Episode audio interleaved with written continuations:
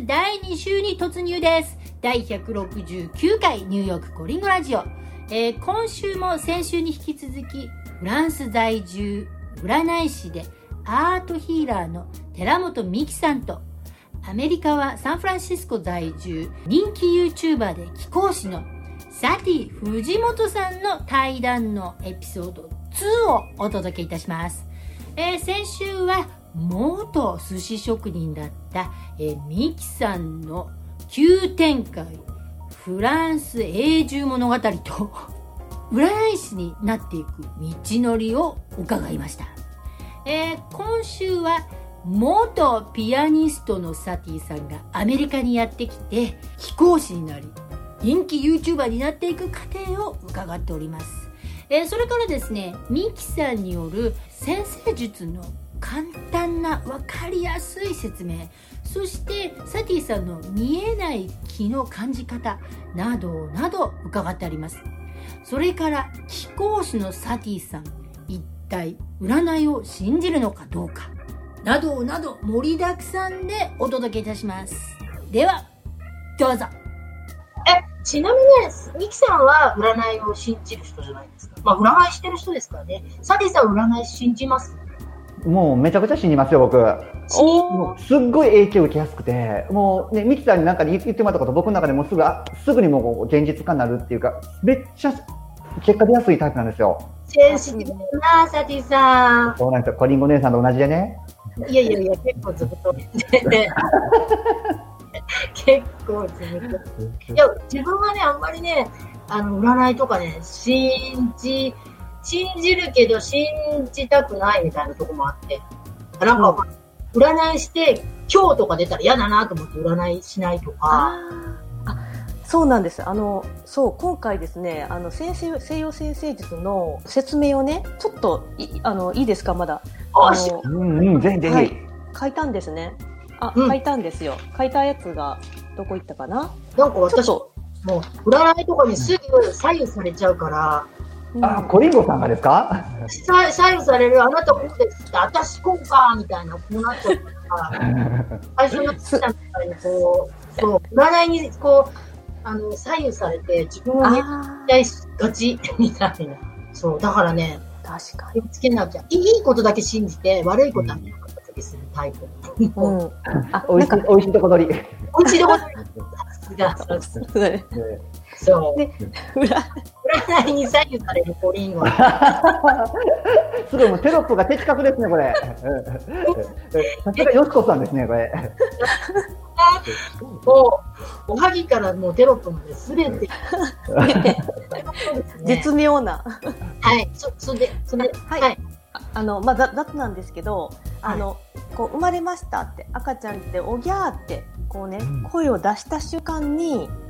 こう太陽のエネルギーを受け取るんですよね。太陽っていうかこう星のエネルギーっていうか宇宙のエネルギーなんですけど、宇宙からのエネルギーを一気に肉体で受け取るんですよ。で、大変。その受け取ったそれを形にした見えるようにしたのがこのホロスコープって言われるこう円盤状のものなんですね。で、これを見て占いをしていくんです。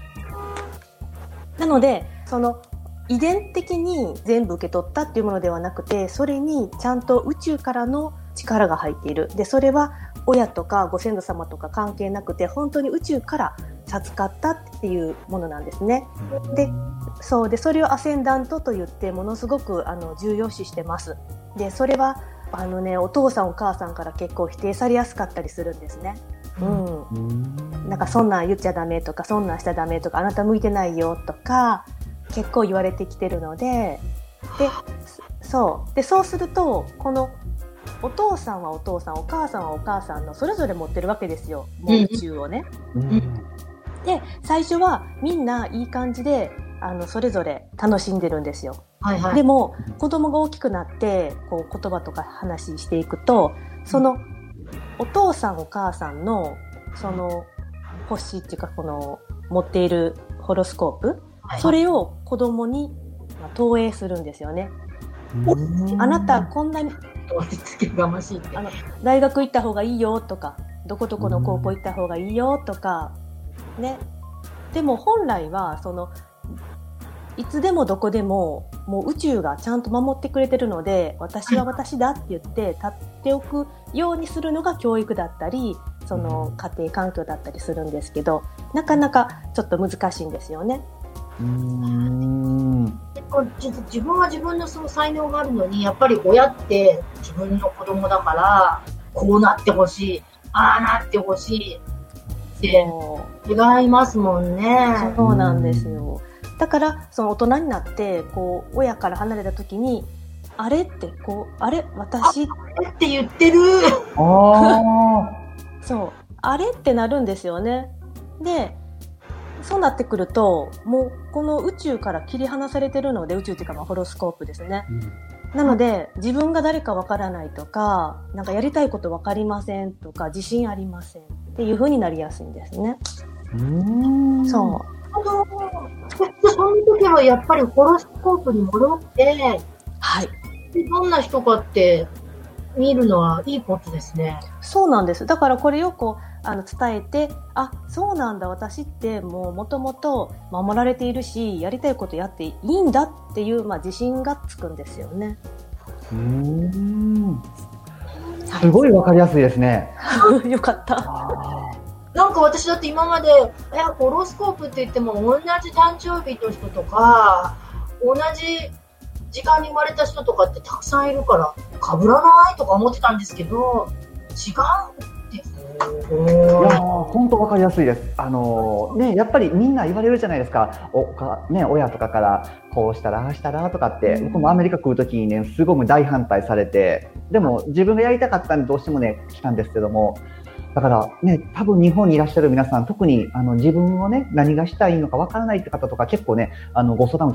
ね、受けることもあるんですけども、やっぱりね、すごく真面目にそういうふうにね、お母さんの言うこととかにこう従ってる人、そういうふうな方ほどこう自分をちょっと見失いやすい傾向にあるんかもしれないですね。そうなんですね。わあ、すごい。だから大体やりたいことあって、これやりたいんですとか、転職したいんです、向いてますかっていうのが結構多いんですね。で、だいたいその24歳、36歳、45歳、57歳っていう感じで切り替わるんですけれども、その大きく切り替わるときに悩みやすい。例えばずっと家の中で主婦をしてたんだけれども、社会に役立ちたい、会社で働きたいっていう時にやっぱかなりギャップがあるじゃないですか。でそれをまあ聞いた時にもう出てるんですよね。だからやりたいことはやったらいいっていうよく言われるじゃないですか、自己啓発の会とかで、であれは本当そのまんまなんですけど、占いだと結構はっきりと出てるので伝えてますね。 そしたらちょっとこうホッとするみたいで、だからそういう感じでその否定するってことは基本ないんじゃないかなと私は思ってるんですよね。もう同感です、僕も。本当に。そろそろサティさんのお話を伺っていこうと思うんですけど、占いの次は気候です。これはサティさんね、人気 YouTuber なのでみんな知る人ぞ知るなんですけど、いやありがとうございます。実はね、ピアニストだったんですよね。そうなんですよ。ピアノやってたんですよ。いきなりピアニストだったんですよ。それが講師ですから。そうなんですよ。本当に好きでね、本当に。ただね、友達が最初やってたんですよ。幼稚園の時ですよ。幼稚園の時に友達がやってて、オルガンやってたんで、僕もやりたいなって言って、友達何々君やってるから僕もやりたいっていうので習い始めて、そしたら面白くなってきて、じゃあちょっとピアノをやってみようかって、ピアノに今度オルガンからピアノに変わって、でピアノもずーっとやってて。ならなんか周りからすごいチヤホヤされるんで、男の子でピアノやってるって言ったらなんかこうすごい注目を、なんか上手い下手関係なく、なんかこう注目をちょっと浴びることがちょっと嬉しくて。ある。私だってドラムやってて、女の子でドラムやってて注目浴びましたもん。そうですよね。ミキさんも逆に、ね、女性の方で、ね、お寿司をされていらっしゃるってすごいこう注目ありませんでしたか？ありましたね。ねえ。で寿司職人っていうとなんか男性って感じじゃないですか。そう、僕もねそういう感じすごいあるんだけれどもね、女性の方で寿司職人っていうね来るとわってそうですね、うん、めちゃくちゃおーって感じですね。もうみんなあんた女かいなって感じですね。2人とも大阪出身なんですよね。そうです、大阪出身です。あー素敵。いや大阪出身なんだからおもろいわけですね。なんか安心しました。ミキさんの語り具合がすごく。僕もね、はいハリーさんあれですよね、チヤホヤされてたわけですね、ピアニスト。そうなんですよ、すごいチヤホヤされて、もう調子乗りなんで、僕ちょっと元来すごい調子乗るところがあるんで、こうね、うまいって言われてすごいうまいかなと思ってしまうタイプなんで、そのままずっとやって、じゃあ音大とか行きたいなって、やっぱりこうやるんやったらちょっと行きたいなとかと思って、それでまあ専門的にこうやっていこうと思って、それでまあやったんですけれども、やってるとすごくこうね、本当にやりたいことって何なのかなっていう風になってきた場合、さっきねミキさんの話ちょっと出ましたけど、僕やりたいことって何かなと思った時に、こうすごい漫画が大好きだったんですよね。こう紙とペンがあれば、その自分の世界、自分が本当に思い描いている世界でストーリーを作って、なんかね、まるで自分が神様になれるような、そんな感じがしたんですよ。漫画家ってなんか神様みたいだなっていう風にすごく感じてて、それでこう本当に漫画家になりたくって、で絵を描いたりストーリー作って、で自分一人で何でもこうできるので、漫画って、映画だったらね、いろんな人雇ったりとかお金もいくら必要だとかってあるけれども、漫画って本当に紙とペンだけできちゃうんですよね。それですごく憧れてそっちの方に行ってたんですけども、友達が幼馴染の人がねウェブデザインをしてたんでね、そっちのウェブデザインっていうことになんかねちょっと惹かれてしまって、でね、サウンド的にね、デザイン、そうなんですよ。でちょうどね、自分の描いてる漫画とかをなんかこう誰かに見てもらいたいなと思ったけど、なかなか見てもらう機会がなくて、でもウェブサイトを自分で作って、そこで発表したらすごく見てもらえるんじゃないかなと思って、それでウェブデザインっていうのもちょっと勉強し始めたら、そっちがすごい面白くなってきまして、そしたらね、またこう時代の流れがこうウェブデザインがすごく求められる時代になったんですよね。こう企業とか会社がウェブサイトを作りたいっていう時代にこう移行してきまして、すごいタイミング的に乗ってますね。そうちょうどね、そうだったんですよ。だからこうね、需要はあるのにこうそれを供給できる人がいないっていう時代になったんで、でもちょっとできますっていうことで、それでこうね、会社とかにすって入らせていただいて、そこでこうデザインの仕事をしてたんですけど、すごい。はい。でそれをきっかけでね、アメリカに来ることになって。アメリカのデザインの会社にね、入らせていただいて、で、そうこうしてるうちに、だんだんってね、こうね、健康をこう、損なってる方とかね、不治の病とか、まあ、いろんな難病とか、そういう方とね、すごくこう、出会う機会が増えてきたんですよね。で、そういう方に対して、すごく、西洋医学ではちょっとね、もう助かりませんとかね、あと命は何年ですって言われた人たちが、こう、東洋医学とか、なんかよくわからないことで、なんかね、すごく長生きされてたりとか、命が助かったりとか、そういうことを目の当たりにこうだんだん見る機会がすごく増えてくると同時に、僕すっごいこう感動したんですよね。こんなに人に感動を与えることのできる職業っていうのが存在するんだなと思って、ウェブデザインももちろん素敵でデザインを作らせていただいて、それをね形にしてクライアントさんにこうできましたどうですかっていうふうに私喜んでもらうのもすごい僕嬉しかったんです。でも命に関わることっていうのが、もうそれよりももう何倍もの感動がそこにあって、そのクライアントさんの感動に僕は本当にもう打ちひしがれるぐらい感動してしまって、僕も本当にこういうものを人に提供できる側になりたいなと思って、でそれでこの東洋医学とか目に見えない世界、こういう世界に僕は本当にどんどんこう自然とこう傾倒するようになっていったんですよね。はい。ガラッと展開ね、すごい展開。そうですね。なんか僕の性格上なんですけど、これだってこう思ったことを自分の中でこ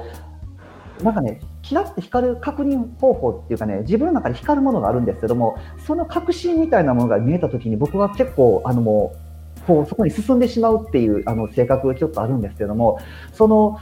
本当にこの目の見えない世界とか難病治療室さんとかそういう職業が目の前にあって、それがこう目の前に現れた時に僕はもうなんていうか、もう本当にそれもうぐわーって引き寄せられるようにこうその道に走っていったんですけども、そしたらね本当にね、ミツさんもちょっとおっしゃいましたけど、自然と引き寄せられるようにいろんな偶然とかいろんな先生とかがこう僕の目の前にこう現れるようになって、本当に人のご縁がご縁をつないで今の形に今の状態にさせていただいた感じですね。なんか自分一人でねこうどうこうしたっていうんではなくて、本当になんかわからないんですけど、こう宇宙なのか天の采配なのか、そういう風なものがたくさんのこう偶然を作って紡いでくださって、なんか今の僕にこうたどり着いたっていう、そんな感じで今も寄稿をさせていただいてるんですけど、はい、で僕まあ寄稿させていただいてるんですけど、今までね1対1でこうやってさせていただいてたんですけど、なんか1対1でさせていただくことになんか僕ちょっと違和感を感じまして、なんか違和感っていうかね、すごくなんかねもったいないなってなんかね思うところがありまして、で僕ちょっと IT とかそのウェブデザインとかね、ちょっと IT 関係のお仕事で会社で働かせてもらったこともあったんで、これって1対多数っていうのはもう本当に無限大ぐらい多数、リミットがない多数で何かこういう気候とか難病治療とかそういうことがサービスが提供できないものかなと思った時に、 YouTube っていう媒体を使ってその動画に気を込めて再生することでその気が発動するっていうシステムを僕ちょっとできないかなと思っていろいろやってみたらできたんですね。でそれで今気候師 YouTuber としてYouTube を通して気の治療っていうことをさせていただいてるって感じで活動させていただいてます。すごーい。アーティストはい、なんだって初めはほらピアニストから、漫画家から、ね、普通の職業って変ですけどそういう、私は占い師も気候師も、気候師って言うとナイトに聞こえちゃいますけどいいですよ、嬉しい感じないですから占い師も気候師も、はい、才能っていうか生まれ持った才能がないとできないってずっと思ってたんですよ。なんかね、僕はもちろん才能とかあると思うんですけど、もしも僕の解釈ですよね、才能っていうことを言葉に表すんであれば、自分が興味を尽きないもの、本当に興味があってたまらないもの、才能っていうのはそういうふうなことに興味を持たせてくれるイコールのものなんじゃないかなって僕ちょっと感じてるんですよ。やられた。そうですね、だから自分が好きなもの、もうそれはイコールあなたがその才能終わりっていう証明じゃないですかね。僕はねそういうふうにお伝えはするんですけど。はいな、さすがサティさん、まとめ方うまいわ私のおはぎ才能だわあれそれおはぎの見事な才能が終わりのようで堀子さんがそうだったわ、大好きよおはぎおはぎ持ってじゃあニューヨークに行かれますからね、今度お邪魔させの時はねでもそうよね、さまたよしこさん分かってらっしゃるな。知ってるなもう。でも確かにほらもう笑って。まあでもさ、そう生まれ持った才能ってでも自分がこう好きでやっていくことがそういう風になっていきますもんね。確かにね。だからねみちさんもねね第三者の方に才能はないっていう風におっしゃられても、それでもみちさんの方はねどうしてもこの光みたいなきっとねパッションがもう尽きなかった。これはイコール本当にみちさんがね本当にもう奥の方から湧き出てる、そういう才能のもう溢れ出たものだったんでしょうね、きっとね。だと思います。なるほどね。さっきさんもう一つ質問です。はい。気候師で気を飛ばすじゃないですか。はい。それをオンライン YouTube で飛ばすって、そんなと思ってたんですよ。はい。でもね、なんかサディさんほらよく気候のボールの画像を上げてる、はい、はい、動画でね木のボールのね動画を上げてるんですけど、はい、あれサディさんそんな木のボールぐらいで気はって思ったんですよ。すみません。はいはい、はいはい、大丈夫ですよ。これほとんどの人が思うと思います。僕もねそう思われるやろな思ってやったんですよ。そんなまさかみたいな、またサティさんって怪しいなみたいな思われるの覚悟でやったんで、最終的には壺とか売られそうかなとか思ったんですよ。それでも多分来るやろな思いながらね やったんでちょっとびっくりなんですけど、あれね玉を見てたら、はい、したりとかするのよ本当に。そうなんですよ。そんなん絶対ないって思ったんですよ。そんな画像を見ただけで治るとか、画像を見ただけでストレスがとか、何玉って何なんですかあれ。そうなんですよ。本当にね皆さんおっしゃってくださってね動画を見ただけでそんないやいやいやなんか物理的におかしいじゃないですか、この世界の断り上ね。そんな動画を見てなんかこの辺がムズムズするとか、いや肩こり治るってまずありえないんですけどっていうふうに思うのが普通なんですけど、たまたまこれもね時代の後押しがあったと思うんですけど、時代がものすごく早く変化してるんですよね。でそれに合わせて僕たちの見えない世界への気づく能力みたいなものがなんかね皆さんすごい勢いで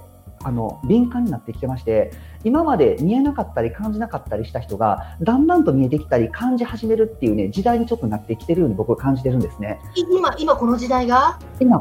です。はい。でこれがねまだ終わりじゃなくてどんどん加速しているように僕は感じてるんですけれども、でも僕の周りでもすごくそんな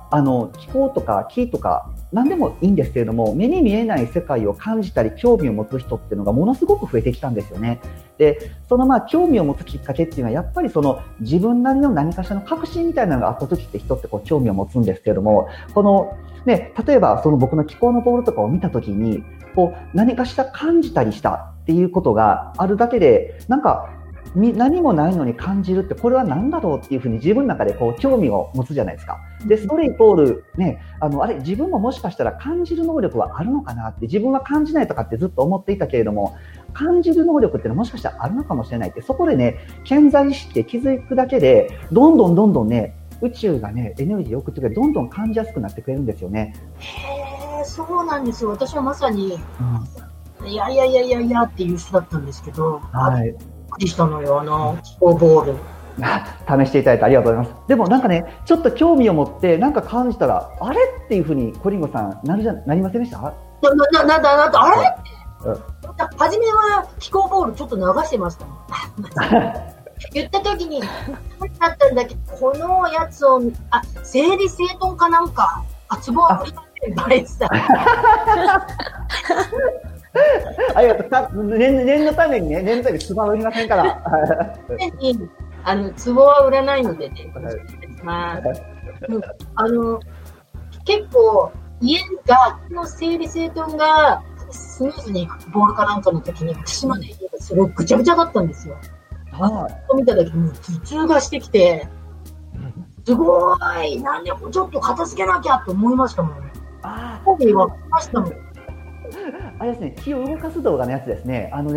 気を動かすっていうちょっと動画を作ったんですけども、気ってどうしても停滞しがちなところがあるんですけども、そういうのを本当に再生することに気をこう動かす動画を作ってみたんですね。そしたらね、気の流れを本当に本来ある位置にこう戻すっていう風な、そういう本来の状態にこう流してあげるっていう動画なんですけど、ね、多分ね動画でエネルギーが流れ始めてね、物が例えばこうあったりしてこうちょっと気の流れが滞ってやっぱりねなんでか知らんけど人間ってこうね気の流れをこう整えてあげたいなっていう風に、そういう風にこう動きはったんちゃうかなっていう風に僕は思います。でもそれをね感じられるコリンゴさんもね、その才能が終わりなんですよ。おー、才能が終わり、それをやっと出てきたなんかコリンゴさんね、すごいこうロッカーな、すごいね頼れるお姉さんって感じですけどね、ものすごく心の内の繊細な部分がね終わりな方で、そういう部分がねもう本当は嬉しそうじゃないですか。すごくビクビクしてます。すごい緊張するんですけどどうしましょうそうなんですよね。ね、タジアカツもこれ本当にもうすぐ始まるんですよ、ドキドキします、ホストなんですよって言ったじゃないですか。引きがみたいねそういうコリンゴさんが大好きですよ。本当にありのまま、本当に緊張するんですよって出してくれてるとね、本当に安心しますよ。正直に、うん。だってもう前の番組の人とかすごい人がずら出てきて、しようかなみたいな、私凡人なのにこうなホストとかやって平気かしらって今も自信持って、もうおはぎを私の才能そうです、おはぎがありますもん、コリンゴさんにはね全然いってるな、これはもう皆さんがいくらねこういうことになれたんですけど、コリンゴさんね人気ブロガーさんじゃないですか。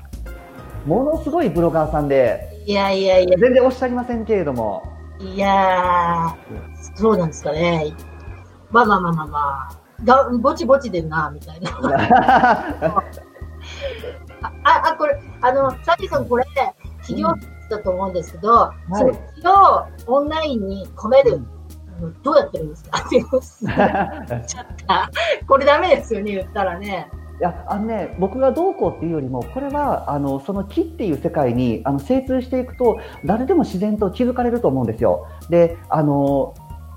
それで自然にそういう動画に気っていうものを込めることができるようになるっていただければ僕はすごいいいかなと思ってまして、企業秘密でどうのこうのっていうよりも、これって本当にその世界にこう精通してくるとはってこう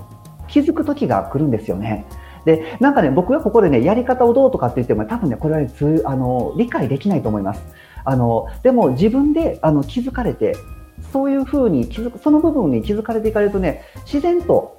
そういうことができるように僕は自然となっていくことだと思うので、これは別に特別なことでは僕はないと思ってます。あ、そうなんだ。なんでね、自転車に乗るのと同じでペダルを置いてまず右からこいで左からこいでってこういうふうに言ってもなんかねちょっと全然伝わらないじゃないですか。でも実際にね、自分で自転車に乗ってペダルをこいでみて初めてこれが自転車に乗ることなんだなっていう、そういうのってねすごくちょっと似てると思うんですよね。だからそうですね、口でお伝えしてもねお伝えしきれないのでね、僕はねちょっとこれはお伝えしないんですけど、でも誰でも本当にこれはできることなんで、自転車と同じようにこの世界に本当に深く深く理解をいくとスッてできることだと僕は思ってます。でもほら、サティさんは気の人のね、体の気の流れまで読めるじゃないですか。